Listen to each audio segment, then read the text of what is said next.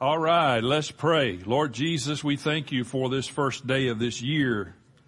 And uh, while it is no different than all the other days, it does have some significance to us, and and uh, we we believe that it causes us to look to you. And so we do that this morning. We look to you for our help. We look to you for revelation. We look to you for words of wisdom and words of life. As Peter said, we don't have anywhere else to look.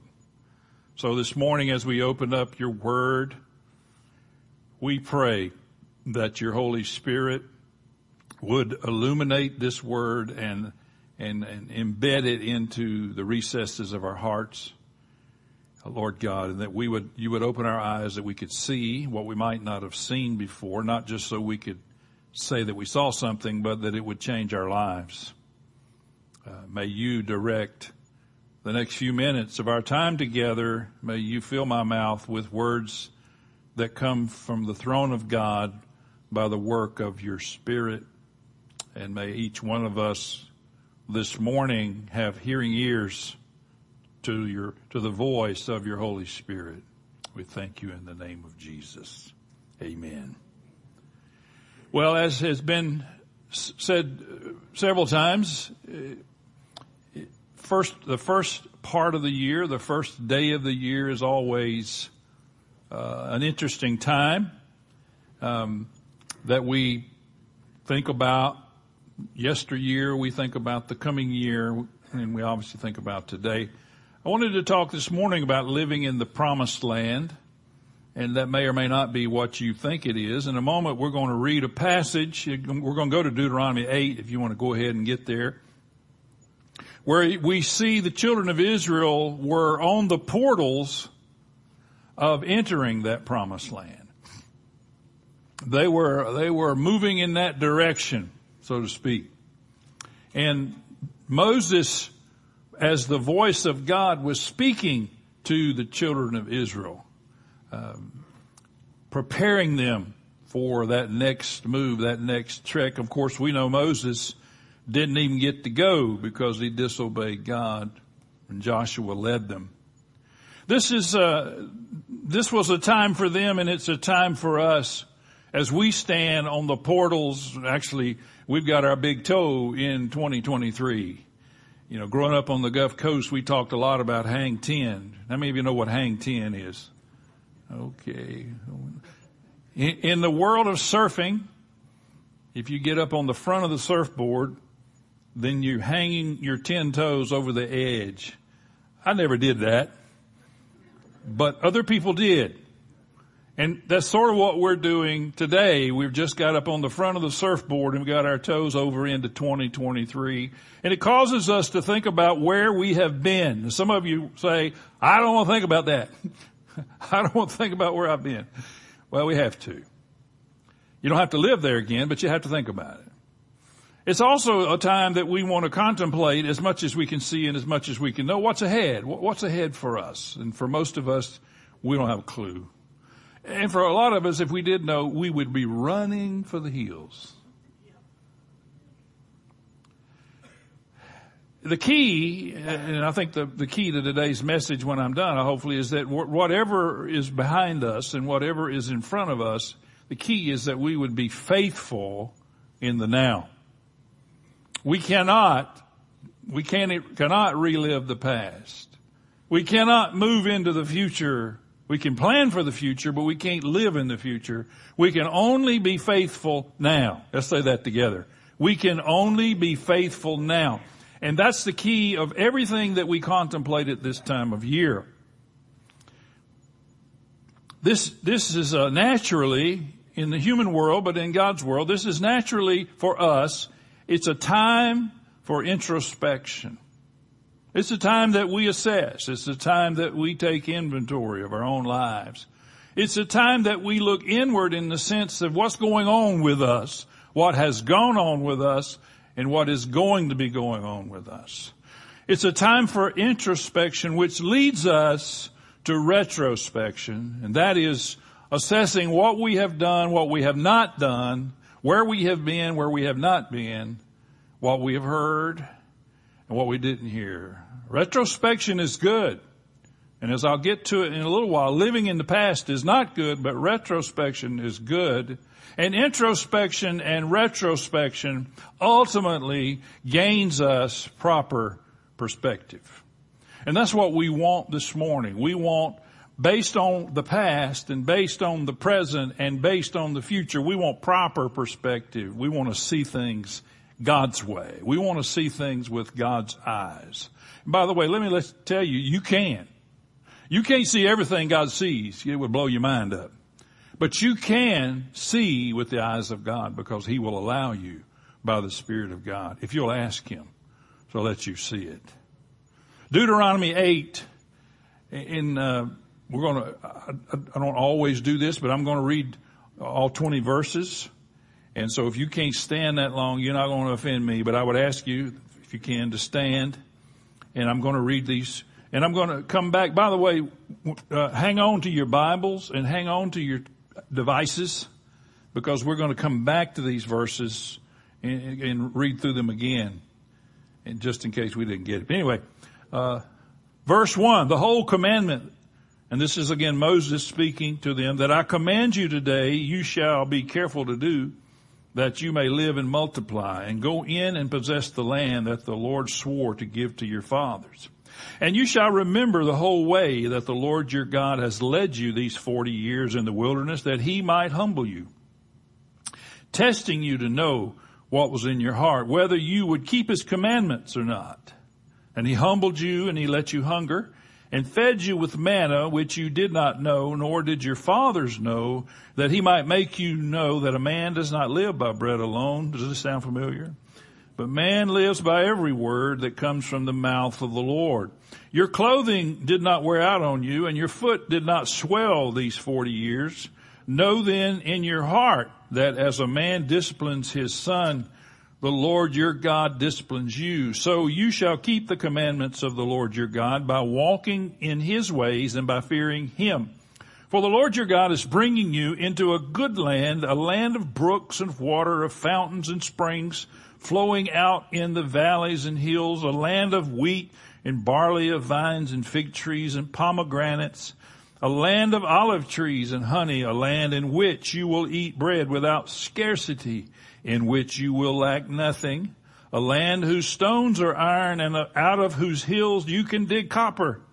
And you shall eat and be full and you shall bless the Lord your God for the good land he has given you. Take care lest you forget the Lord your God by not keeping his commandments and his rules and his statutes, which I command you today, lest when you have eaten and are full and have built good houses and live in them. And when your herds and your flocks multiply and your silver and gold is multiplied and all that you have is multiplied, then your heart be lifted up and you forget the Lord your God who brought you out of the land of Egypt, out of the house of slavery, who led you through the great and terrifying wilderness with its fiery serpents and scorpions and thirsty ground where there was no water who brought you water out of the flinty rock, who fed you in the wilderness with manna that your fathers did not know, that he might humble you and test you to do you good in the end. Beware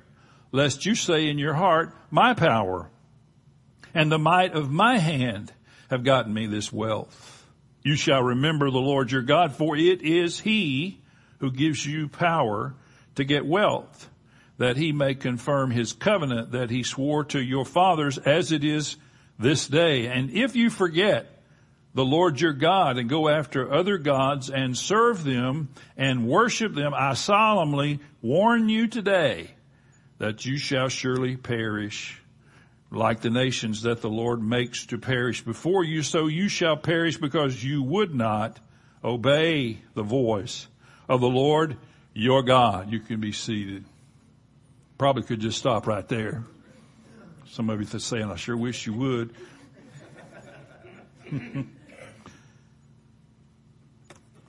Again, this is just a brief excerpt out of Moses uh, speaking to the children of Israel about moving into the promised land. He says to them, I'm telling you these things so that you can live and multiply.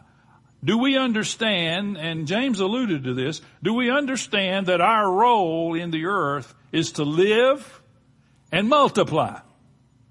And you say multiply, addition's good, multiplication is better.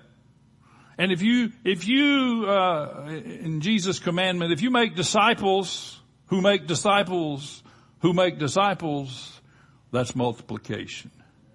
And so our role Obviously, we want to have a good time. We want to have joy. We want to have a full life. But at the end of the day, and let me just tell you something, as we move into 2023, we're going to get more and more and more into, at the end of the day, what's important. Uh, did you hear that? And the further we get into the future, the less people are going to be able to play games with God. That's over.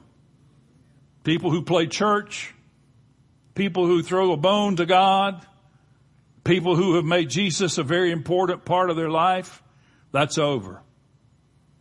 We, we got, we were either all or nothing. We're all either all in or, you know, Jesus said, if you're lukewarm, that just makes me sick. Live and multiply. And then he says this word, and this is a key word, remember. Let's say that together. Remember. We need to remember. We need to remember where we've come from. I want to tell you that nothing is wasted on or by God. Nothing is wasted in our lives. All the experiences we go through, all the things we deal with, nothing is wasted. And I'm thinking of uh, uh, 1 Corinthians 10, 25, not 5. Anyway, it says, now these things happened to them as an example, but they were written down for our instruction, on whom the end of the ages has come. These scriptures that we hold in our hand, whether they be in a device or a book, these scriptures were written down for our instruction so that we could learn how to live and multiply and learn from what they went through as the children of Israel. The question I want to ask us today is have you had any tough moments in 2022? Maybe I should ask, have you not had any tough moments in 2022? And some under the sound of my voice, be it in this room or uh, over the internet, some have had some, some seriously tough moments more than others. God knows that. God knows what you're going through. He knows what you've been through. He's still God. He's still in charge. But he begins to tell these, the children of Israel, Moses says, uh, this is, God wants you to know that he led you through. Do you understand that it was God who led the children of Israel into the wilderness? Do you understand the scripture teaches us that it was the power of the Holy Spirit that drove Jesus into the wilderness to be tested. Do you think we're any better than Jesus? Of course not. So we can expect that God would give us our own wilderness. Let me just say this here. We read an account of the children of Israel going into the into wilderness. By the way, God sent them into the wilderness, but he didn't send them in for 40 years. He sent them in for 11 days. They, they had a 40 year journey because of their own choices. They had one wilderness and they had one promised land. But I want to tell you that in the Christian walk, you have more than one of both. In this sense, you will go through wilderness experiences your whole Christian life, not just once. You will go through promised land experiences your whole Christian life, not just one. And it's how we respond, not to the promised land, but it's how we respond to the wilderness that dictates what happens in the promised land. So in looking at this lesson, don't think it's a one-time experience, it's a lifelong and just like the children of Israel, our length of stay in our personal wilderness is dictated by our own choices. Right choices shorten the distance. Wrong choices can last up to 40 years.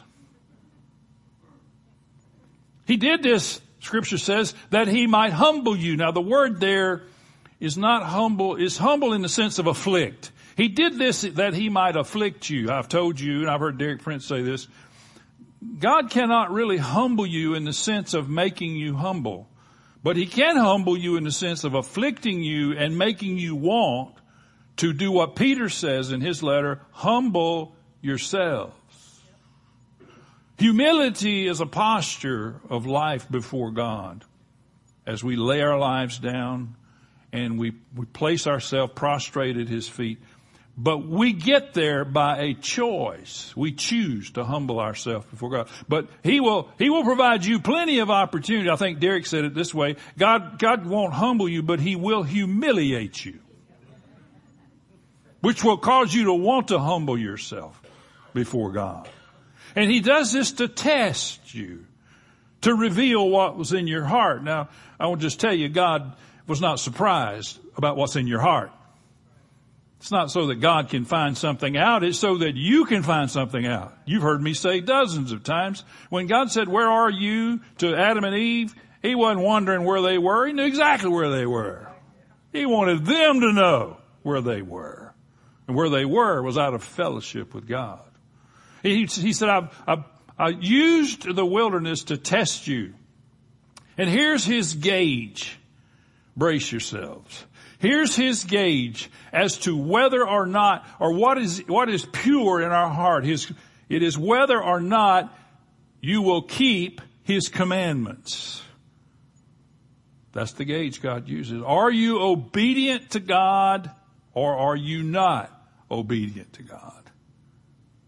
That's the question. He lets, watch this one. He said, I let you hunger. That just doesn't make any sense. Well, that's right. But he, he said, I'll let you hunger. And then he says, why? So that he could, he said, so he could feed you with manna, which is a miraculous provision. Uh, it's raining food. In, in manna, the word manna in Hebrew, you know what it means? What is this? That's exactly what, what is this? Because it's a miraculous provision that they have never seen. We read twice in this passage, your fathers did not know, which meant it had never happened before. He said, I'll let you go hungry so I can show you that I can provide. When there are, you know, and of course at one point they got to grumbling and complaining that they, all they had was this manna and, and by the way, don't complain about the manna that God gives you. And God said, well, okay, if you want, I'll send you some, I'll send you, this is what the Bible says. This is what God said. He said, I'm going to send you so many quail that you're going to have quail coming out your nostrils. And he literally sent three feet of quail, dead quail in the camp. Three feet. Don't complain about the manna that God gives you. Quail's good, but you don't want to get it that way.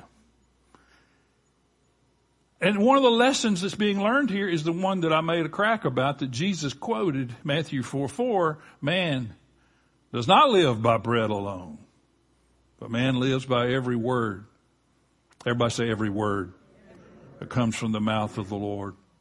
The whole lesson he wanted the children of Israel to learn and the whole lesson he wants you to learn is that you don't live by the, the physical sustenance that we have alone, but whatever comes out the mouth of God and however it comes out, that it is the mouth of God, it is the word of God, that's what we live by. And then he says to them, I brought you to this place and now I'm going to bring you into a good land. A good land. Verse 10. Oh, this verse 10. He said, and you shall eat and be full and you shall bless the Lord your God for the good land he has given you. For the good land that he has given you. He said, your God is bringing you. Of course, I'm not going to go through the whole description again, but A good land, land of brooks of water, fountains, springs, wheat, barley, pomegranate, olive trees, honey. He, he, he describes this bountiful provision. Now while you can look at me and already determine that I like to eat, we're not talking about, for you and me, we're not talking about necessarily physical food here. We're talking about provision, which is physical food's part of that, but we're talking about bountiful for provision in our lives of grace and mercy and peace and strength, the things we need to live, live every day. And he says, I'm bringing you into that good land. And he's bringing you into that good land after he has tested you and humbled you and after he has shown you that he has the miraculous provision for you.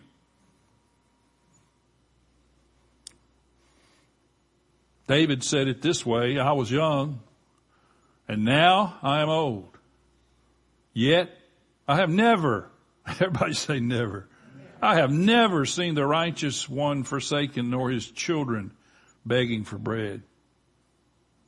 I just want to tell you that if you live faithfully to God, if you obey God and submit to Him, I'm not going to say you're always going to have a bank account full. You're going to have, but you you you're not going to be out begging for bread. A good land, a good land is where we see the hand of God as our provision, and not our employer, and not our check we get in the mail or in the bank. We don't get checks anymore, do we? We just go open up our bank account and la la, it appears. It's magic. But the provision is really not that. It's the hand of God. And God said, I, I can eliminate your provision if you want me to and show you some manna so you realize who's really providing for you. Well, then he says to them in verse 11, take care. He says, take care lest you forget. Be careful. Beware you know, one of the places, the most dangerous places to be is a place of bountiful, bountiful provision because that's when we forget. We got everything we want. We got everything we need. We got plenty of this and plenty of that. And we began to forget where it came from. We began to forget whose hand it came from. And as these this nation of Israel was going to cross that river and go into the promised land, God wanted them to remember who provided for them. Take care, beware, lest you forget. Verse 11, the Lord your God by not keeping his commandments and his rules and his statutes. He said, unless when you have eaten, when you are full, when you built good houses, when you have all of these great things, lest you have all of these great things at your disposal, you, you forget. And I want to tell you that's so easy to do. Sometimes God needs to knock our feet out from under us to get our attention. I would pray he wouldn't have to, but let me just tell you, if God knocks your feet out from under you to get your attention, that's because he loves you. He cares for you.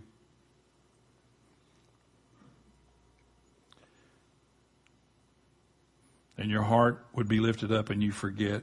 You forget who led you through the great terrifying wilderness, the serpents, the scorpions, the thirsty. You forget who had water coming out of the rock. And as we look back to 2022, I don't care what kind of experience you had, don't forget and don't forget where your provision and don't forget those times when God provided that you didn't know he was going to. You didn't think he was going to. Don't forget what happened to you in 2022. We want to think about all the negative.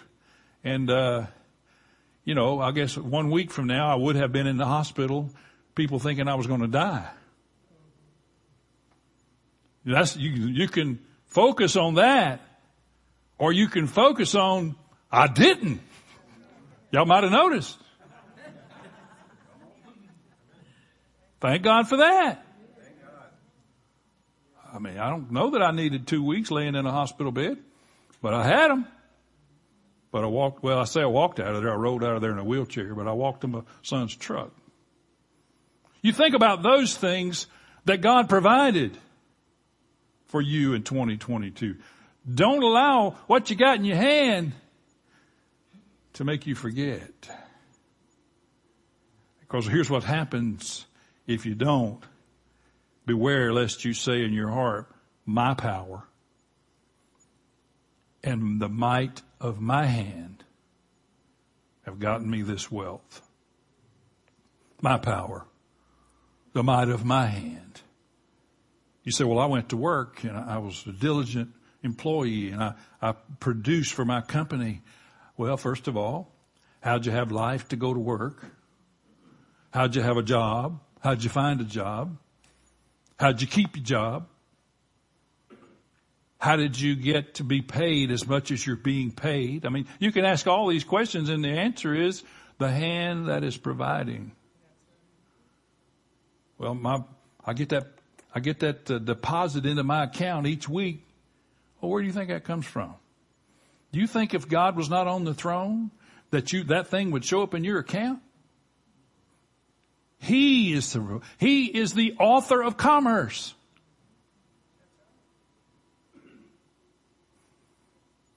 And then he goes on to say, you shall remember the Lord your God, for it is he who gives you the power to get the wealth.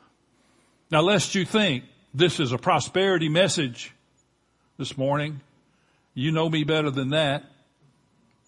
I abide by the proverb that says, Lord, don't let me have too little, so I'll be tempted to go steal something. And Lord, don't let me have too much, lest I forget who my provider is the power to get wealth. The word wealth in that passage in Hebrew means strength, influence, valor.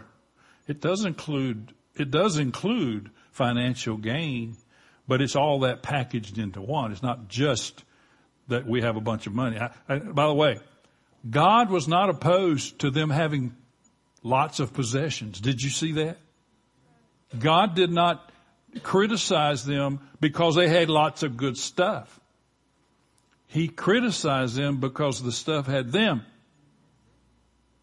So don't buy into a poverty message that if you're a real good Christian, you'll be, you'll live in poverty. Not true. Not true. You'll live in God's provision.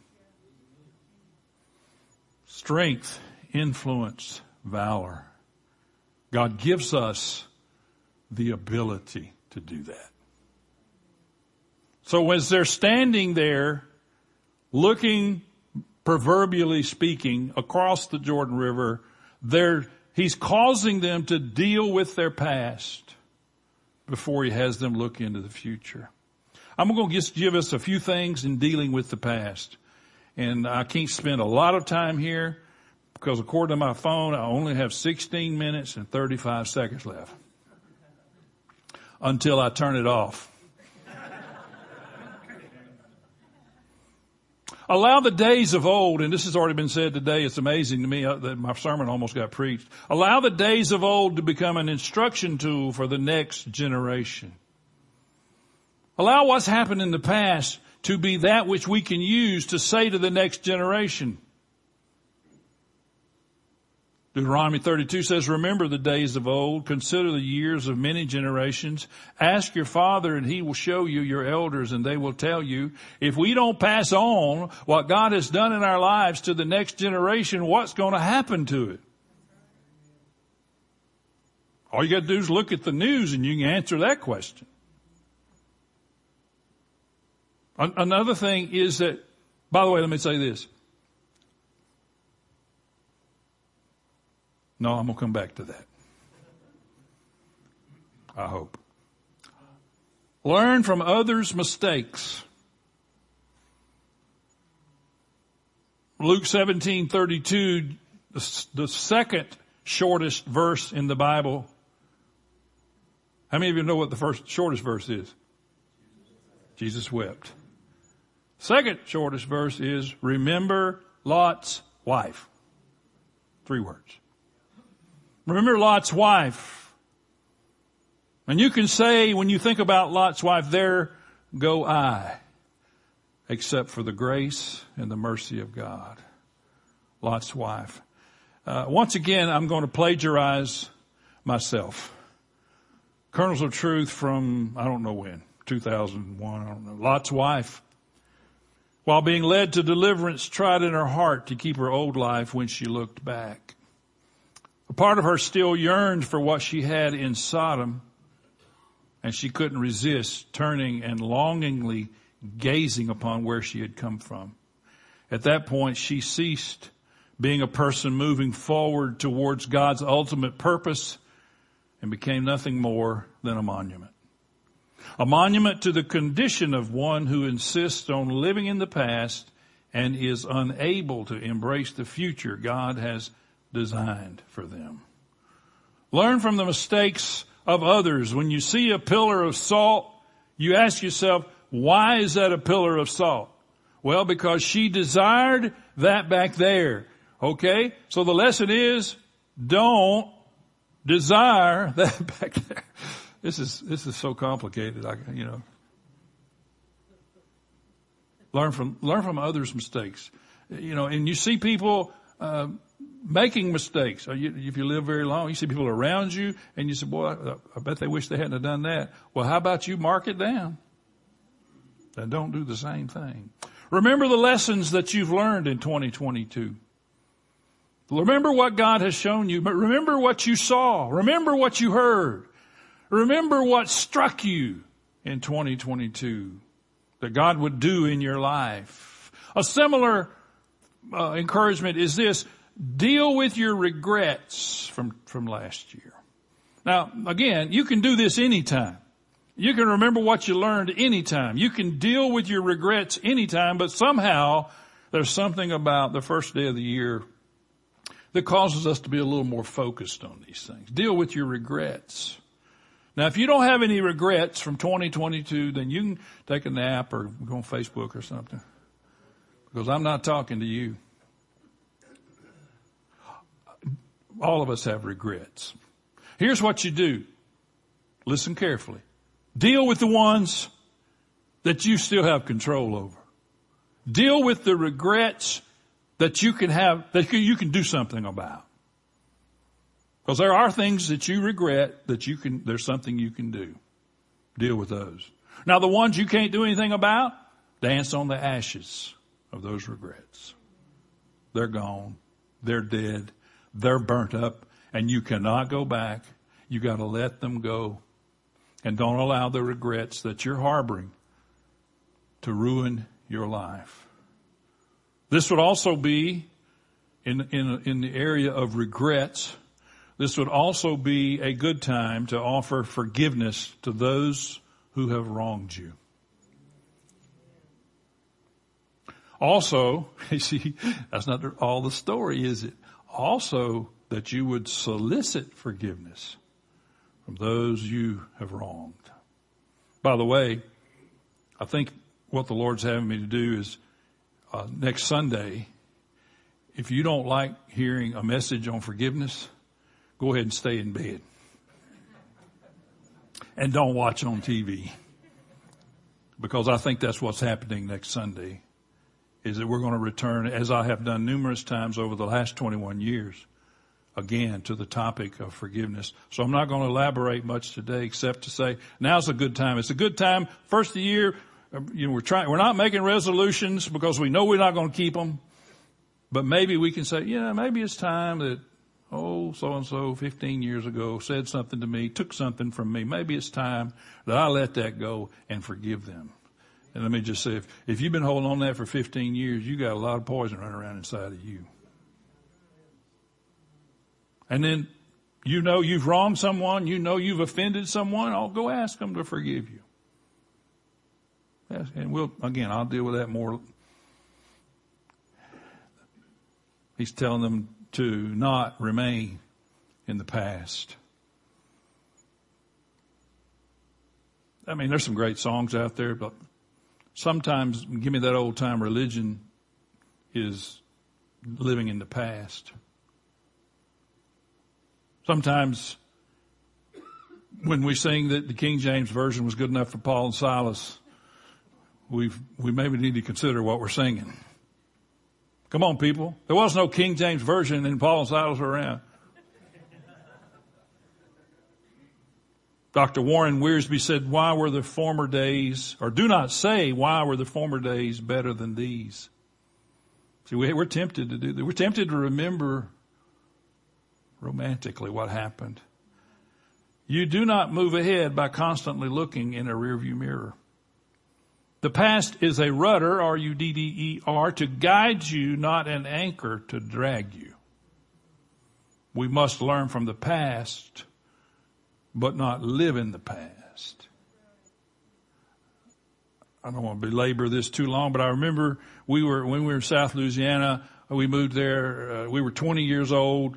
Wasn't long after we moved, the gentleman that we thought we were coming to help and to assist with the ministry he was doing, he handed me the keys. He said, I'm going to Westlake, uh, Louisiana to pastor a church there. Here are the keys to this one. 20 years old. I am now the pastor of this church. Now this church, this group would not have fit in there. this church was little bitty. It was a shotgun house with all the walls knocked out. If you got a hundred people in there, you probably could do that if everybody breathed in and out at the same time.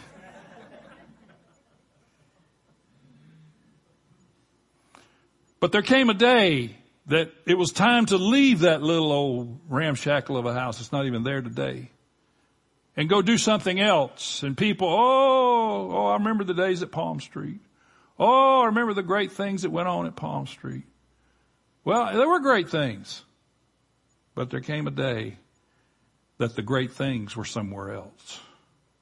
I can't go through the whole story, but that's some of the reason I'm standing here today. That and you can't, anyway, I'm not going to do that. Don't live in the past. Isaiah said, do not call to mind the former things or, does that mean I'm done? Do not call to mind the former things or ponder things of the past. I like what the New Living does, does there. It says this, but forget all that. It's nothing compared to what I'm going to do. Don't live. What's coming is better than what has been. We also have a future.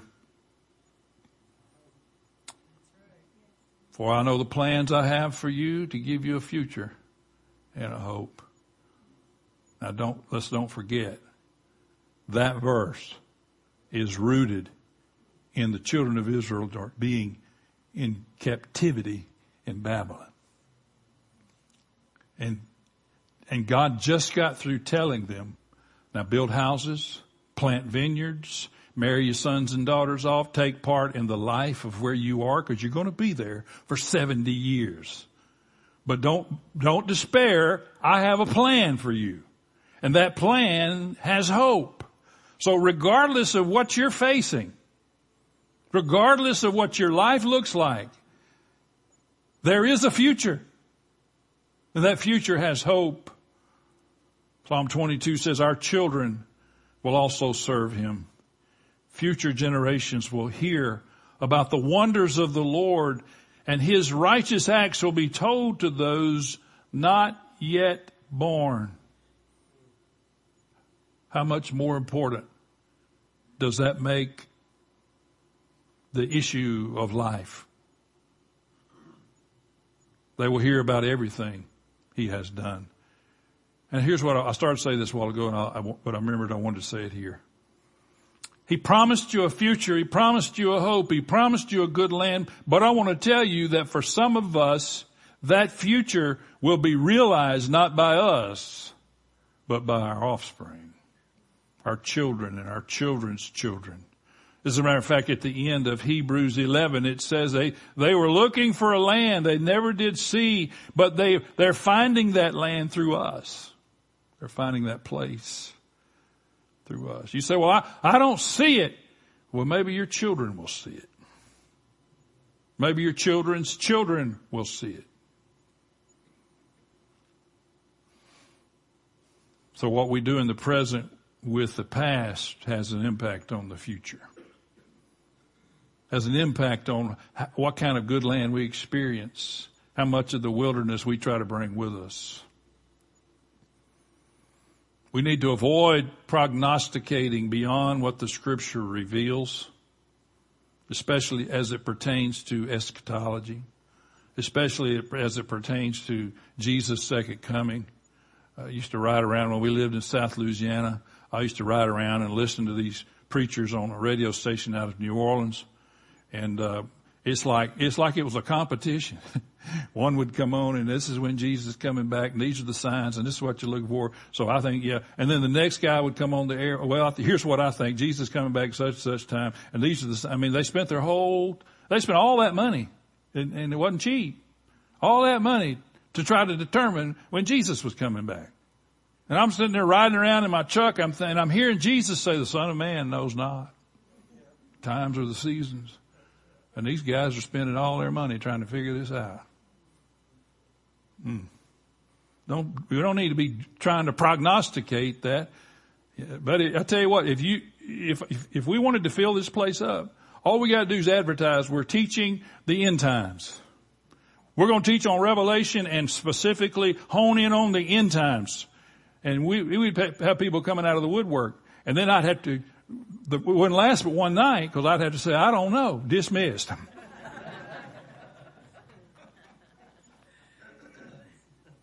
for there is a time and a way for everything, although man's trouble lies heavy on him. For he does not know what is to be.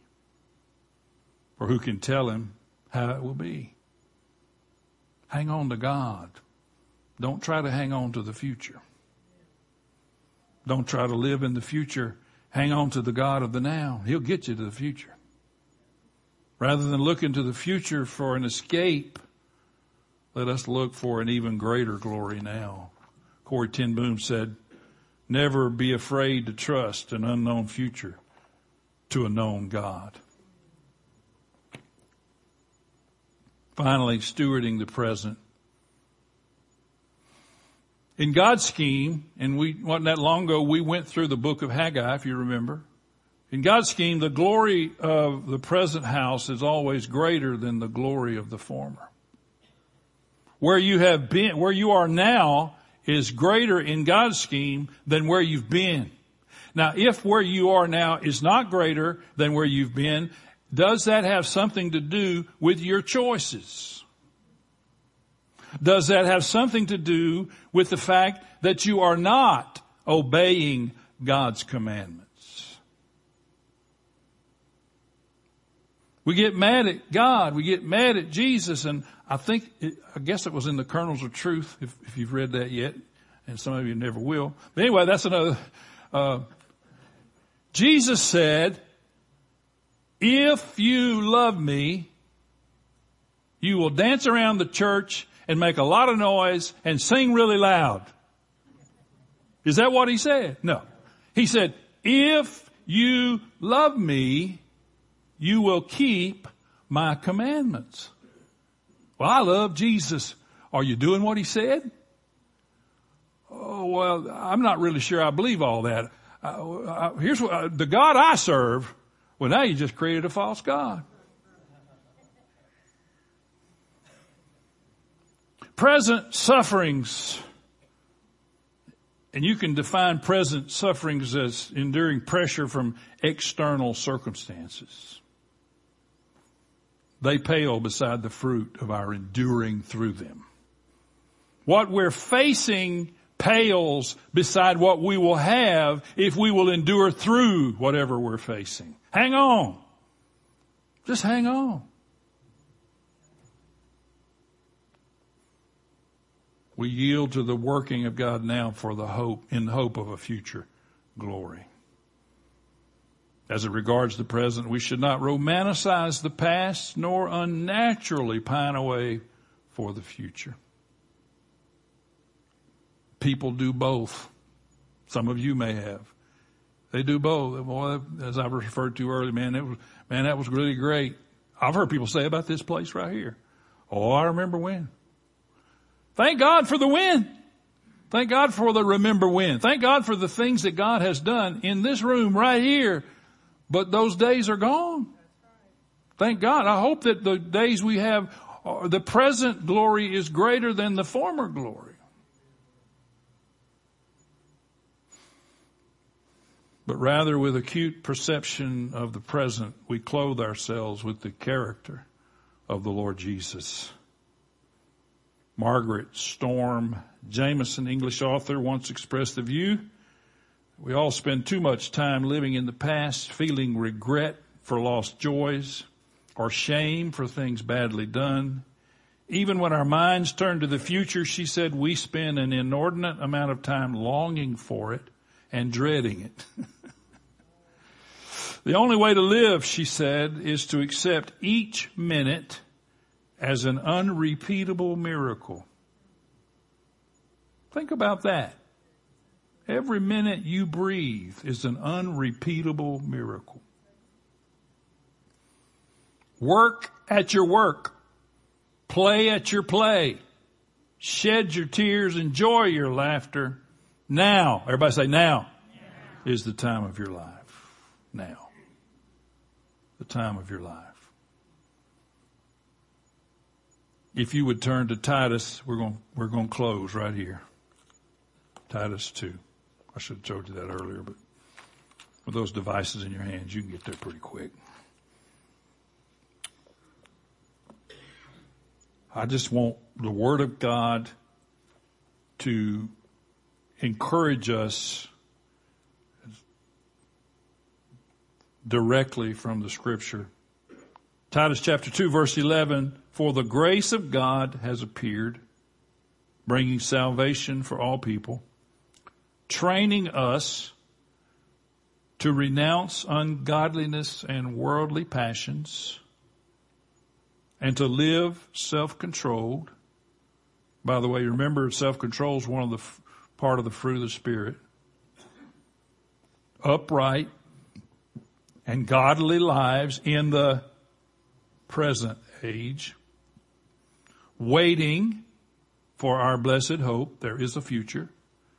The appearing of the glory of our great God and Savior Jesus Christ, who gave himself for us to redeem us from all lawlessness. What is lawlessness but the opposite of obeying God? And to purify for himself a people for his own possession who are zealous for good works. And I would insert the word now. Declare these things, exhort and rebuke with all authority, let no one disregard you. Good works now. You can't do good works yesterday. I've tried. You can't do it. You cannot do good works tomorrow. You can plan good works tomorrow, but you can't do them until you get there. And when tomorrow gets here, tomorrow has become now, today. Funny how that works. Took a lot of studying for me to figure that out. Hey, it's about obeying God. It's about allowing Him to give us the grace and the mercy in the present age to move forward, not hanging on to what was before, Re- learning from the past. My goodness, learn from your past, but don't hang on to it. Don't try to live there. Don't pine away for the future. Don't, don't, man, I sure, I mean, I heard, anyway. It used to bother me in gospel music when I was a young fella that nine songs out of ten at that time has really improved a lot. But nine t- songs out of ten were about going to heaven. Well, I mean, I plan on going to heaven. You know, as Bob Mumford said, as a Christian, that's the only place you can go. You don't have a choice. You're going to heaven. But it used to bother me that people were constantly singing about heaven, about heaven. I'm going, well, what about now?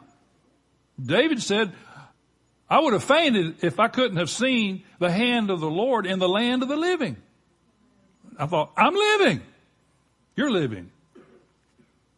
Nothing wrong. I mean, as a matter of fact, the older I get, the more I think about heaven, but I don't think about it in the sense, Lord, hurry up and get me out of here.